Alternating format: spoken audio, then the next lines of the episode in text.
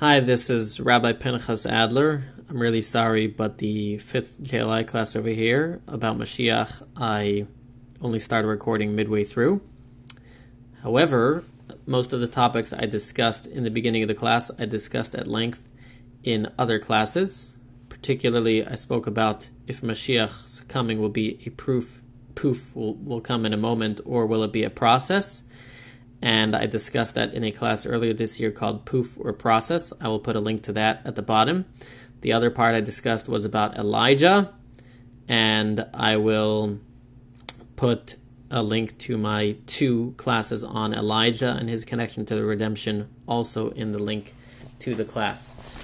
Um, so when you get the recording of the class, it really picks up um, once I'm moving on almost to the other topic of the idea of um, how do we know who is Mashiach?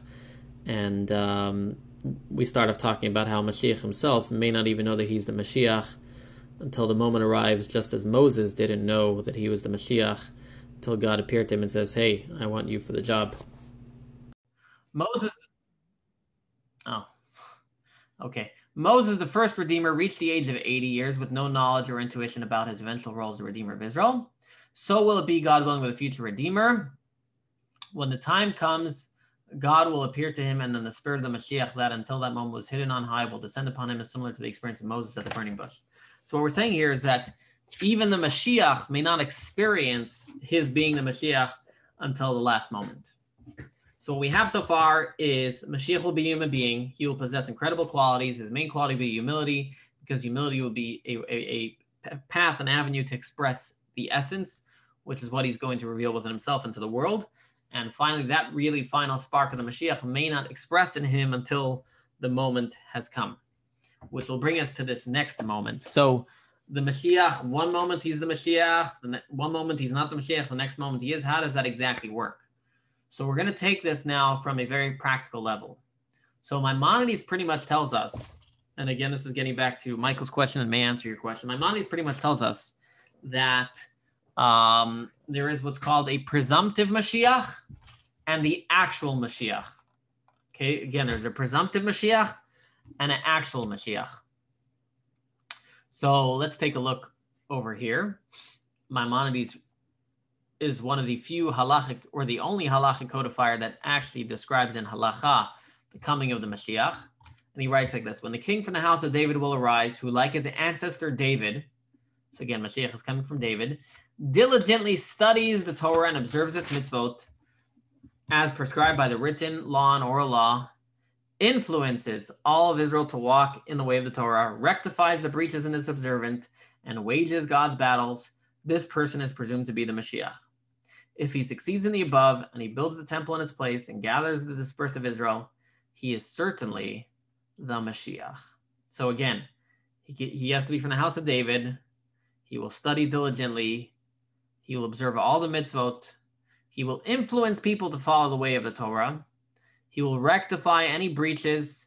He will wage God's battles, which we'll discuss what does it mean. That's called a presumed Mashiach. So he's not the actual Mashiach yet. You can only be the real Mashiach until you build a temple and you gather all the Jews. Then he's certainly Mashiach, and then there's no doubt so there's two stages. There's two stages. There's the stage of the presumed Mashiach, and there's the stage of the ultimate Mashiach. Now, as far as the wars, just to explain, um, some say he might have to actually wage a physical war. Others say it could be just a war of battles, ideas, and values, you know, convincing other people, a war of words, so to speak. There's different opinions as to what it means, but regardless, he will wage God's battles. Definitely a war of words, possibly even a physical battle we are not sure exactly. Um,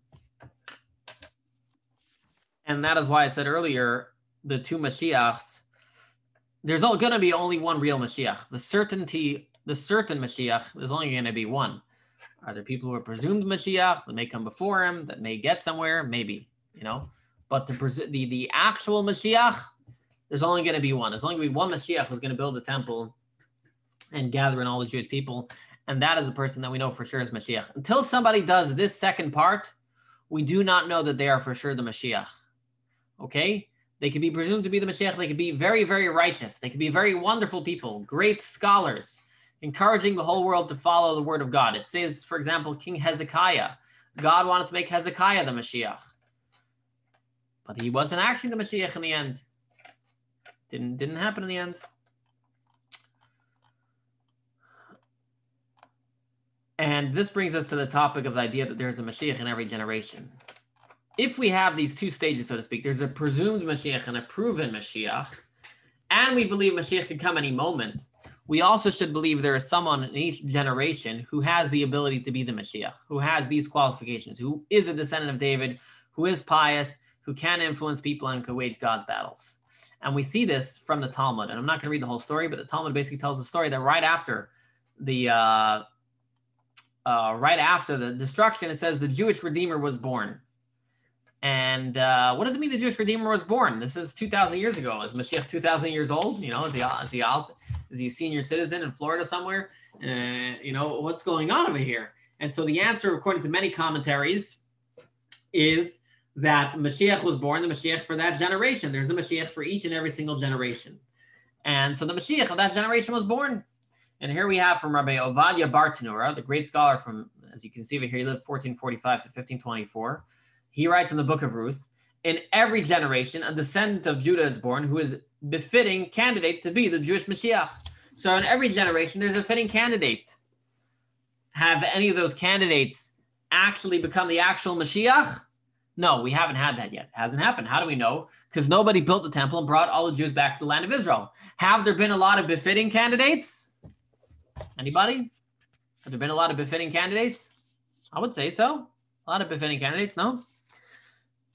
And in fact, we see that in even in the days of the Talmud, the rabbis were all looking at their rabbis as if they might be the potential Mashiach. Let's take a look over here. The Talmud says like this. What is Mashiach's name? The scholars of Rabbi Shila's academy would say his name is Shila, as it is stated. The scepter shall not depart until Shiloh comes. So they said Mashiach is pretty much our teacher, right? The scholars of Rabbi Yanai's academy said his name is Yinon for Yanai. And then they bring a proof. The scholars of Hanina's academy said his name is Hanina. Some of the scholars insist that his name is Menachem, the son of Chizkiyo. Uh, Rabbi Nachman. And so again, so we see over here this idea that everybody was looking for the potential Mashiach, and most chose their rabbi, their scholar. Again, this is completely normal because they're not saying he is the Mashiach, right? We don't know for sure, but this is a person that can possibly become the presumed Mashiach. You know, he's a great teacher. He studies the Torah. He comes from the house of David. This guy may, may be the Mashiach. Then we have an interesting line. Rabbi Nachman stated if the Messiah is among the living, he is a person who already occupies a government position, such as me. As it is stated, their princes shall be of themselves, and their governor shall proceed from their midst. Which, by the way, that just shows how the Mashiach doesn't know their Mashiach until the time comes. Mashiach doesn't know for sure. That's why he said it could be me. I don't know. if the, the generations were the Mashiach, maybe God will come to me and say, You are the Mashiach. I don't know. Then he said another interesting line. Rav stated, if the Messiah is among those currently alive, he is the holy Rabbi Yehuda, the prince. If the Messiah is among the dead, he is Daniel the beloved. So here is something I want to point out. So the Talmud already gives a possibility that Mashiach can be from the dead, which will rattle a lot of Jews because a lot of Jews think that JC is not the Messiah because he died. And nothing is further from the truth. That has nothing to do with that. I know there are some rabbis who have focused on that but there's no reason to go there. He, he's not the Messiah because he doesn't do anything that the Messiah is supposed to do. First of all, as I mentioned earlier, what's the story with his lineage? He's come from the house of David. Second of all, did he do any of the things we mentioned earlier? Was he studious in the Torah and keep all the Torah and make others keep the Torah? Was he making others keep the Torah? Well, no, no. In fact, uh, he got in a spat with the leading rabbinic authorities of those days. Um, and so he was not eligible to be the Mashiach, just as many other people in his generation were not eligible to be the Mashiach. He wasn't Mashiach, and neither a bunch of other thousands of names I can give you of people Josephus. Well, he's the Mashiach suddenly. What makes him the Mashiach? He was a great teacher. I'm saying like uh, he wasn't the Mashiach because he wasn't the Mashiach, not because he died. and uh, that's that's on top of saying you don't know for sure. That's on top of what we mentioned earlier. We don't know who for sure the Mashiach is until they actually bring the Mashiach, until they actually bring us to the temple and and uh, and uh, and uh, until they actually build the temple, bring the ingathering of exiles. So to say this guy is the Mashiach who never even got to the level of the presumed Mashiach, why would we assume he's the for sure Mashiach? This guy JC. So again, the fact that someone has passed away doesn't necessarily preclude, preclude them from being the Mashiach. However, by the way, in Jewish law, if someone is killed, they cannot be the Mashiach. It says the Mashiach cannot be killed.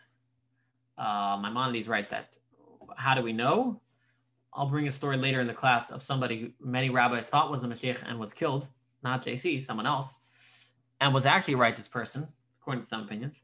But uh, and he was killed and he was not, and, and therefore they knew he was not the Mashiach. So that is another thing we know. If someone is killed, they cannot be the Mashiach. So you're questioning, can a dead person come to life and be the Mashiach? The answer seemingly is yes. Now, practically in Jewish law, it's debated. Some opinions say yes, some opinions say no. However, obviously, that person who would come from the dead and be the Mashiach would be someone like Daniel the Beloved, who would already have some qualifications to be the Mashiach. Someone who was from the house of David, who was, uh, you know, kept all the laws of the Torah and was inspiring others to keep the laws of the Torah and was already already waging the war of God, whether with words or whether in person. And so, um, yes, can someone come from the dead and be the Mashiach? I mean, look, this is the Talmud. It seems to say the answer is yes. Um, some say that not all opinions in the Talmud agree with him. That's true. Um, but um, there is that possibility, yes. Is that making your head spin? Doesn't sound right, huh? Rabbi, doesn't it say, didn't you say before that uh, it has to come from flesh and blood? Yeah. So, I mean, you're- If it- you're, if- de- if you're dead, you're not flesh and blood anymore. So how can you, well, uh, okay. So obviously, the person has to come back to life before they become the Mashiach. so Right. do they come back to life as, as Daniel the beloved, or they come back to life as someone else who's got the soul of Daniel the beloved? Uh, it seems to be he would come back to life as Daniel the Beloved, not someone else. Listen, if Daniel the Beloved came back to life, I think he would uh, gather quite a nice following, right? I have a question. Yes, Estelle? Um, can you hear me? Yes. Okay. Will the Mashiach necessarily be from the east? Will he be born in the east, Israel, that region? No, not necessarily. He could be born anywhere. And is it possible that the Mashiach is here now, but he doesn't know it? Yeah, so that's what we said. There can be a Mashiach. He may not have the manifestation of the full Mashiach soul in him. Just like Moses was around, didn't know he would be the Redeemer until he was 80.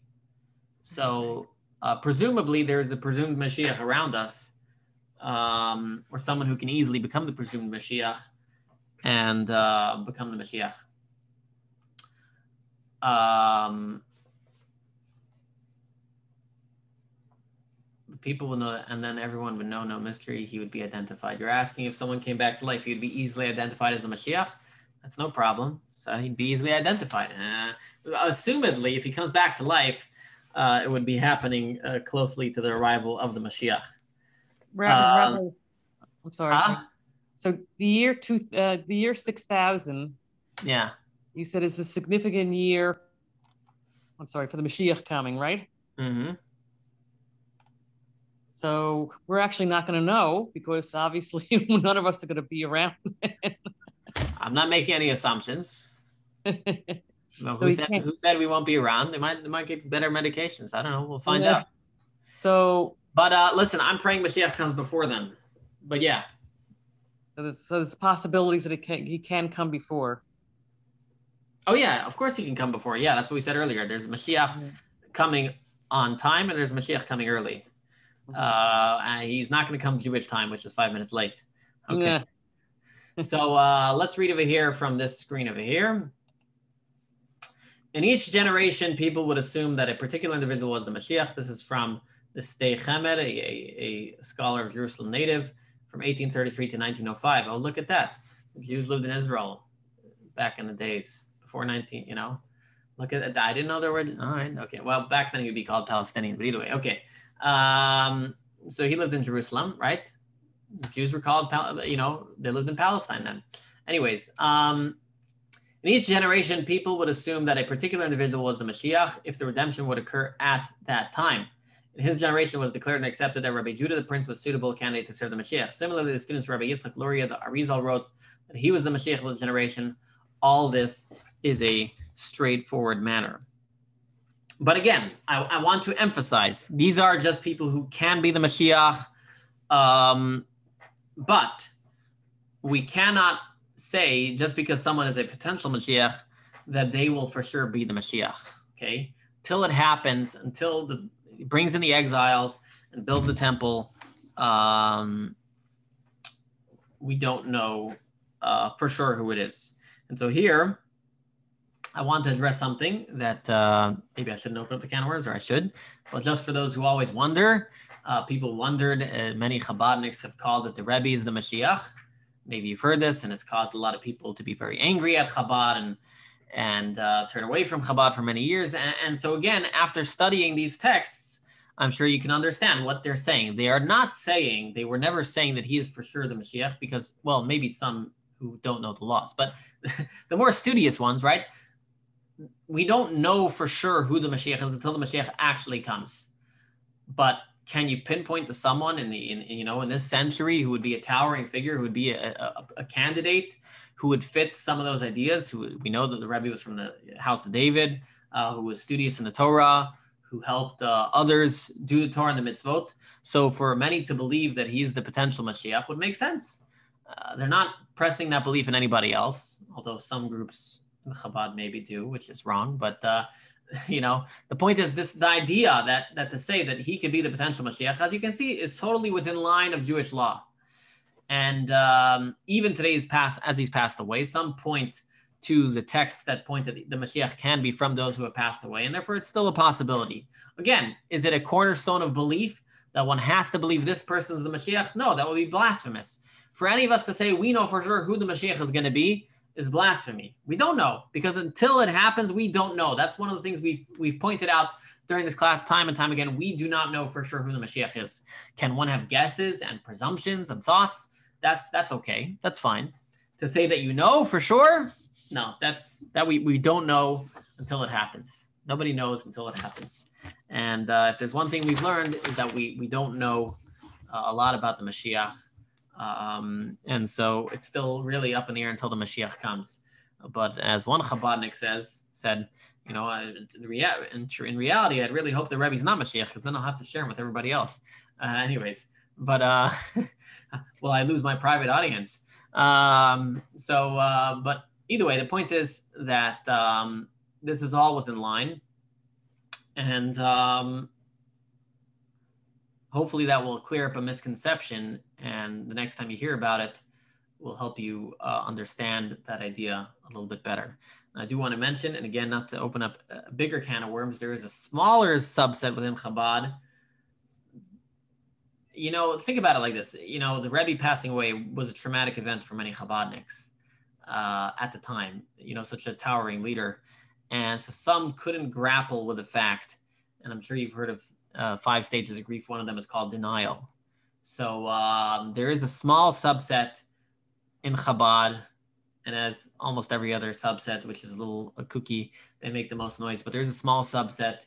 They're not part of mainstream Chabad anywhere, but they believe that the Rebbe never passed away. Uh, they just couldn't deal, so instead they just said it never happened. Okay, that's uh, that. And as my grandfather always likes to say, that's not real belief. A real believer a real believer is someone who can believe even when things are tough. you know, it's not a real believer to say something never happened. That's called that's called lazy belief. You know, as as, as my grandfather says, he says, you know, uh, to believe that you know the Mashiach's still going to come and we're still on a good path, even though the Rebbe passed away. That takes more emunah, you know, than those who just want to say, oh, nothing ever happened. But anyways, that's just a side point. So I, I am getting opening up a can of worms here, but I did want to explain to that. So since we were discussing these texts you now have a better appreciation of what goes on over there and why uh, those thoughts and ideas are not blasphemy and what they actually mean by it um, when they say the Rebbe is possibly Mashiach. Okay, uh, now we're going to get to uh, the next point is I discussed that um, there were potential other potential Mashiachs in the past. Some of them were real, some of them were not real. So um, there was one person who tried to be the Mashiach, and his name was Bar, uh, Bar Kochba. And I want to show you the story of Bar Kochba now. And this was someone who many, many rabbis believed was possibly the Mashiach, and it's possible he would have been the Mashiach. But then the Jewish people weren't worthy, or he sinned, whichever way you want to look look at it, and he ended up not being the Mashiach. But Maimonides, but sorry, Rabbi Akiva himself, if you were to ask me who would be the Mashiach of that generation, I would say Rabbi Akiva, right? But Rabbi Akiva himself thought that Bar Kochba was the Mashiach. Okay? And so let's take a look at this fascinating story of uh, Bar Kochba. And again, this will give you a better appreciation for this idea that there's something called a potential Mashiach and the actual Mashiach. And uh, if the potential Mashiach doesn't pan out, okay, so the potential Mashiach didn't pan out. That doesn't take away from our belief. Believing in a potential Mashiach is fine. And if it doesn't pan out, that means it didn't happen because he was only potential. He wasn't the actual Mashiach. So let's take a look at the story.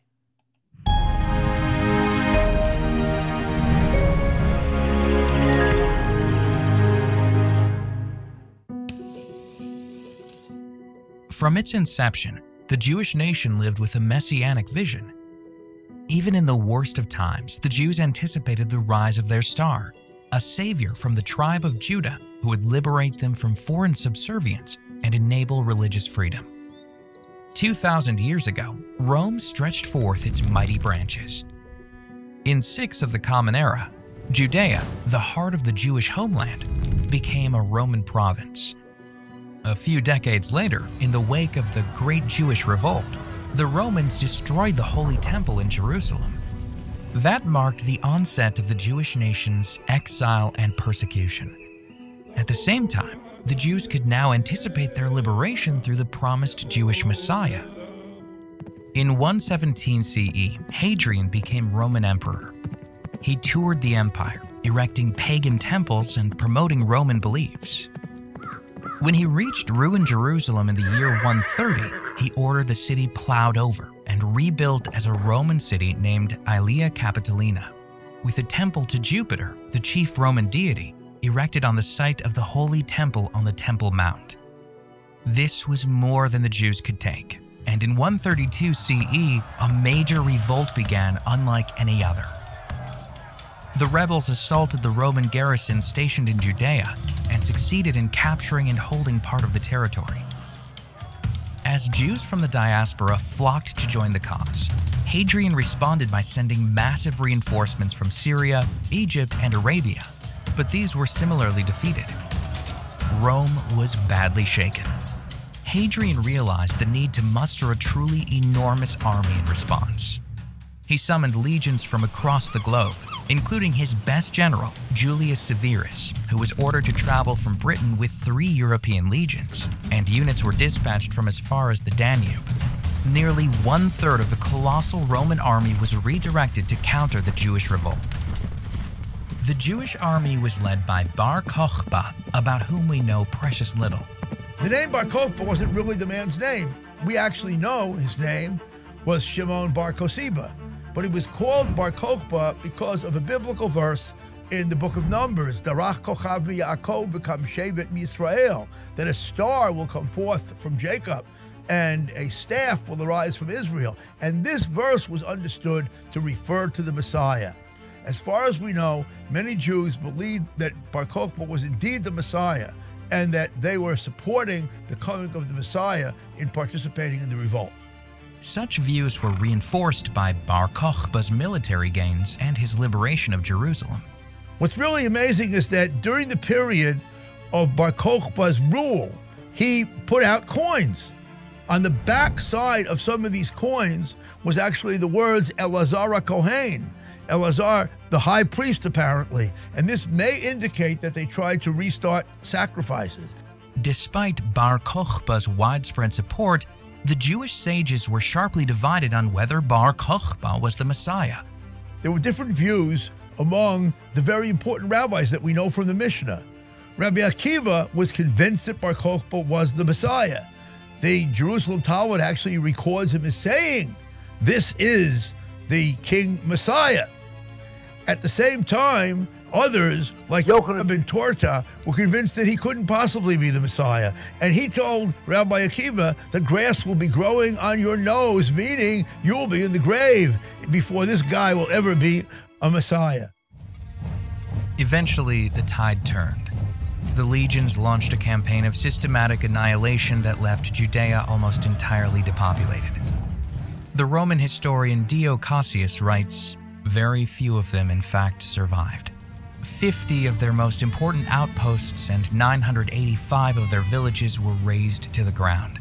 580,000 men were slain in the various raids and battles, and the number of those that perished by famine, disease, and fire were past finding out. Bar Kokhba withdrew into the fortress town of Beitar. It was besieged and fell in 135 CE, ending the revolt. Its occupants were slaughtered in an enormous massacre on the 9th of Av, the date in the Hebrew calendar on which the first and second temple had been destroyed. Bar Kokhba died there, and Hadrian bitterly oppressed the Jews and the Jewish practice in retaliation. Some years ago, I was at a scholarly conference about the Bar Kokhba revolt, and an Israeli archaeologist mentioned they had actually already located over 500 of these villages. I imagine that by now he probably found a lot more. So here we see that these events really occurred and that this war and this tragedy was as great as we find in our sources. In the ensuing two millennia of Jewish exile, the Jews, unlike the Romans, survived and thrived returned and rebuilt, and continue to eagerly await the fulfillment of God's promise of redemption.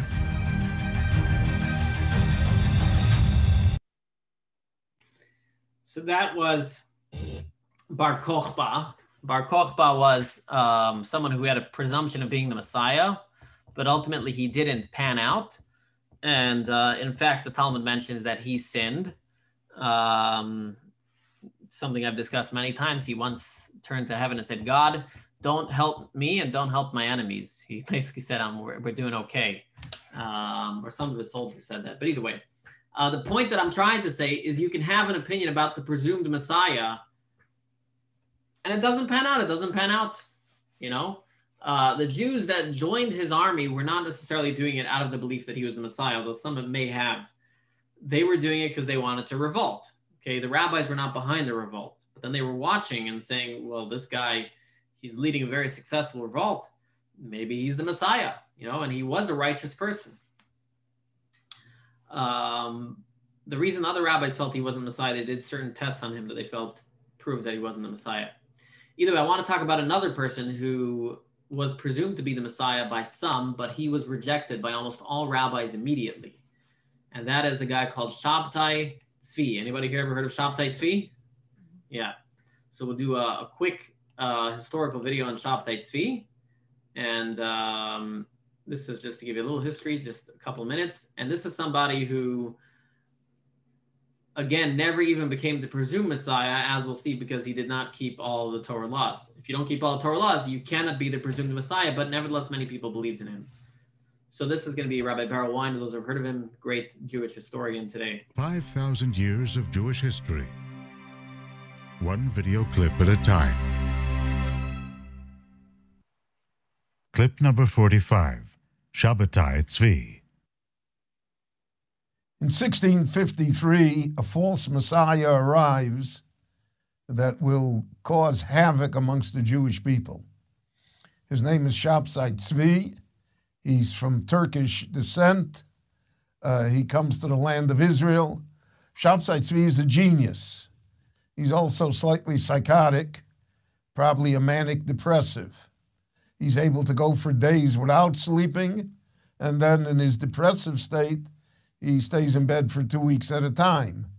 In the 1600s, when people didn't quite understand how manic depressive works, well, they said he must be meditating or he must be communicating with God. It was all part of the aura of the false Messiah. Now, every false Messiah needs a publicity agent. And Shabtai Tzvi had a great one, a man by the name of Nathan of Gaza. And Nathan publicized him throughout the world. He sent letters to every Jewish community. He said the Messiah has arrived. Jews in Amsterdam sold their businesses, their homes, leased ships. They're all ready to go back to the land of Israel. The problem with the Messiah is that sooner or later he has to deliver. Sooner or later, something's got to happen. And the Turkish Sultan was not about to give up the land of Israel to the Jews, nor was he ready to accept Shabtai Tzvi's claim of being a ruler and a Messiah. And then eventually he had him arrested and even when he was arrested, he was under house arrest. Uh, people still flocked to him. It's estimated that 30% of the Jewish world ended up believing in him. Great rabbis believed in him. And he had a lot of money flowing into him. And that enabled the machine to keep on going, especially the propaganda machine of Nathan of Gaza. But eventually, the Sultan tired of the entire charade and he called in Shabtai Tzvi and he said, I give you a choice. Either convert to Islam or I'll behead you. Well, Shabtai Tzvi converted to Islam. Can you imagine the shock in the Jewish world that the so called Jewish Messiah converted out of the faith and became a Muslim?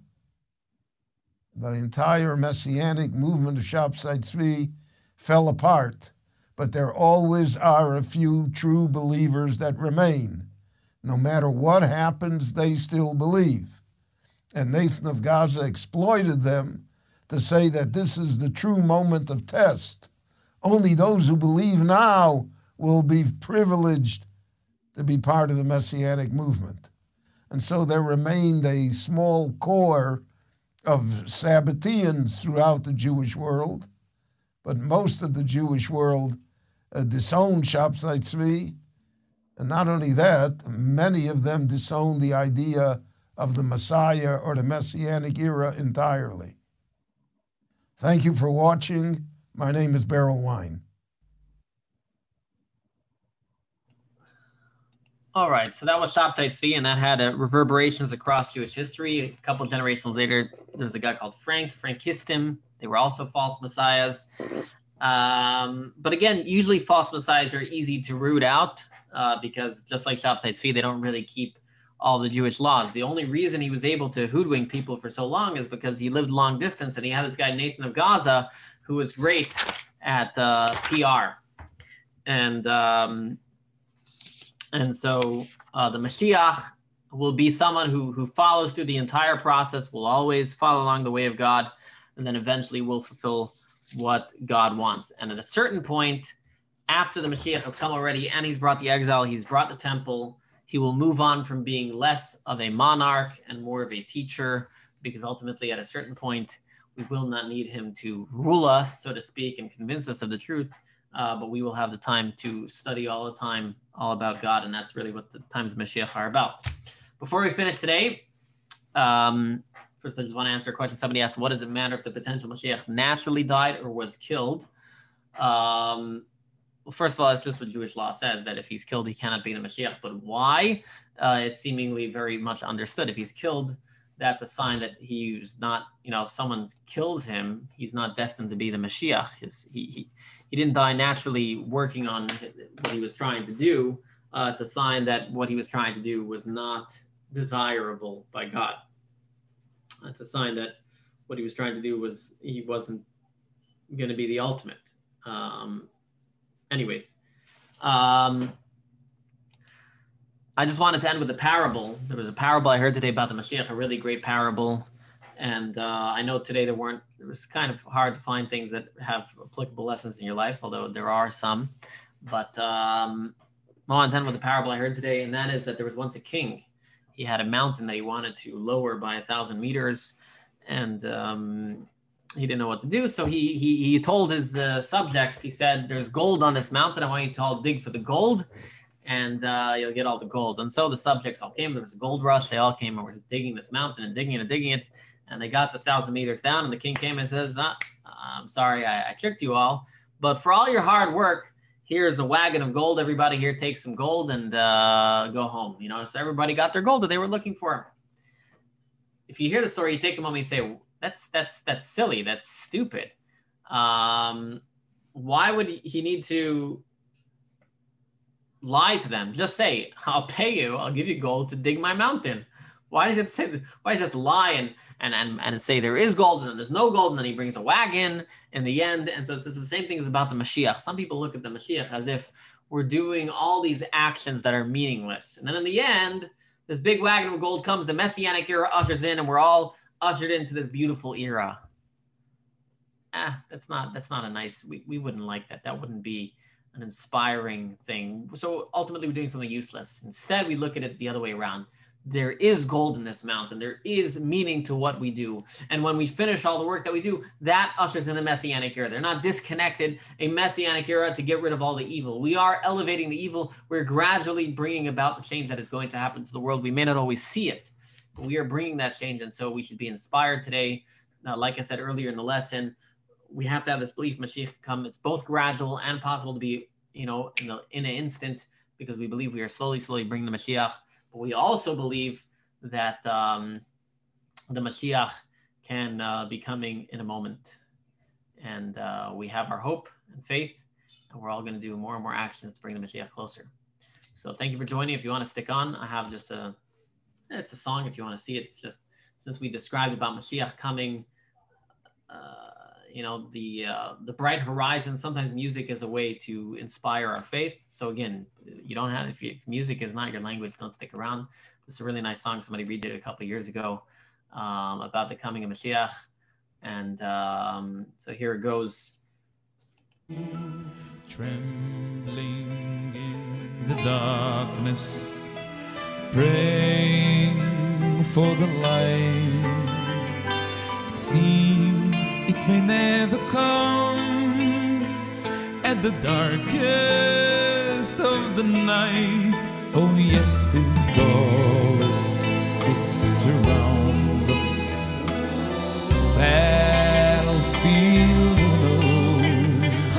We slowly inch ahead we believe it's really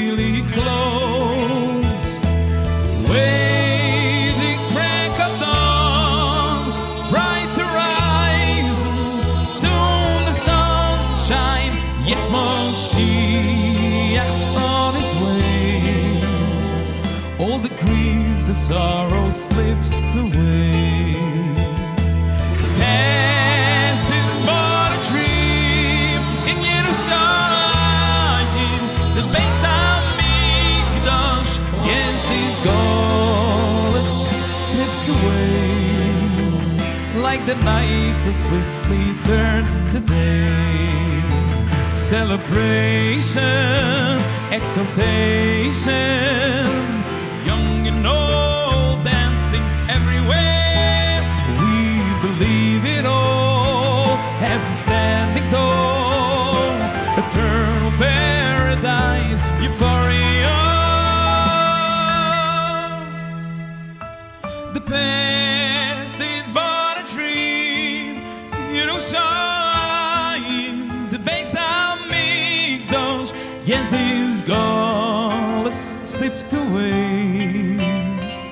like the night so swiftly turned to day.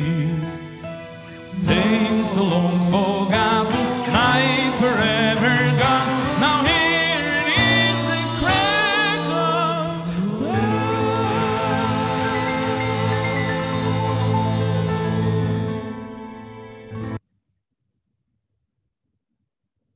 May we all soon experience the crack of dawn, and all those other things will slip away. Amen. Amen. Amen. All right. That was a long one for today.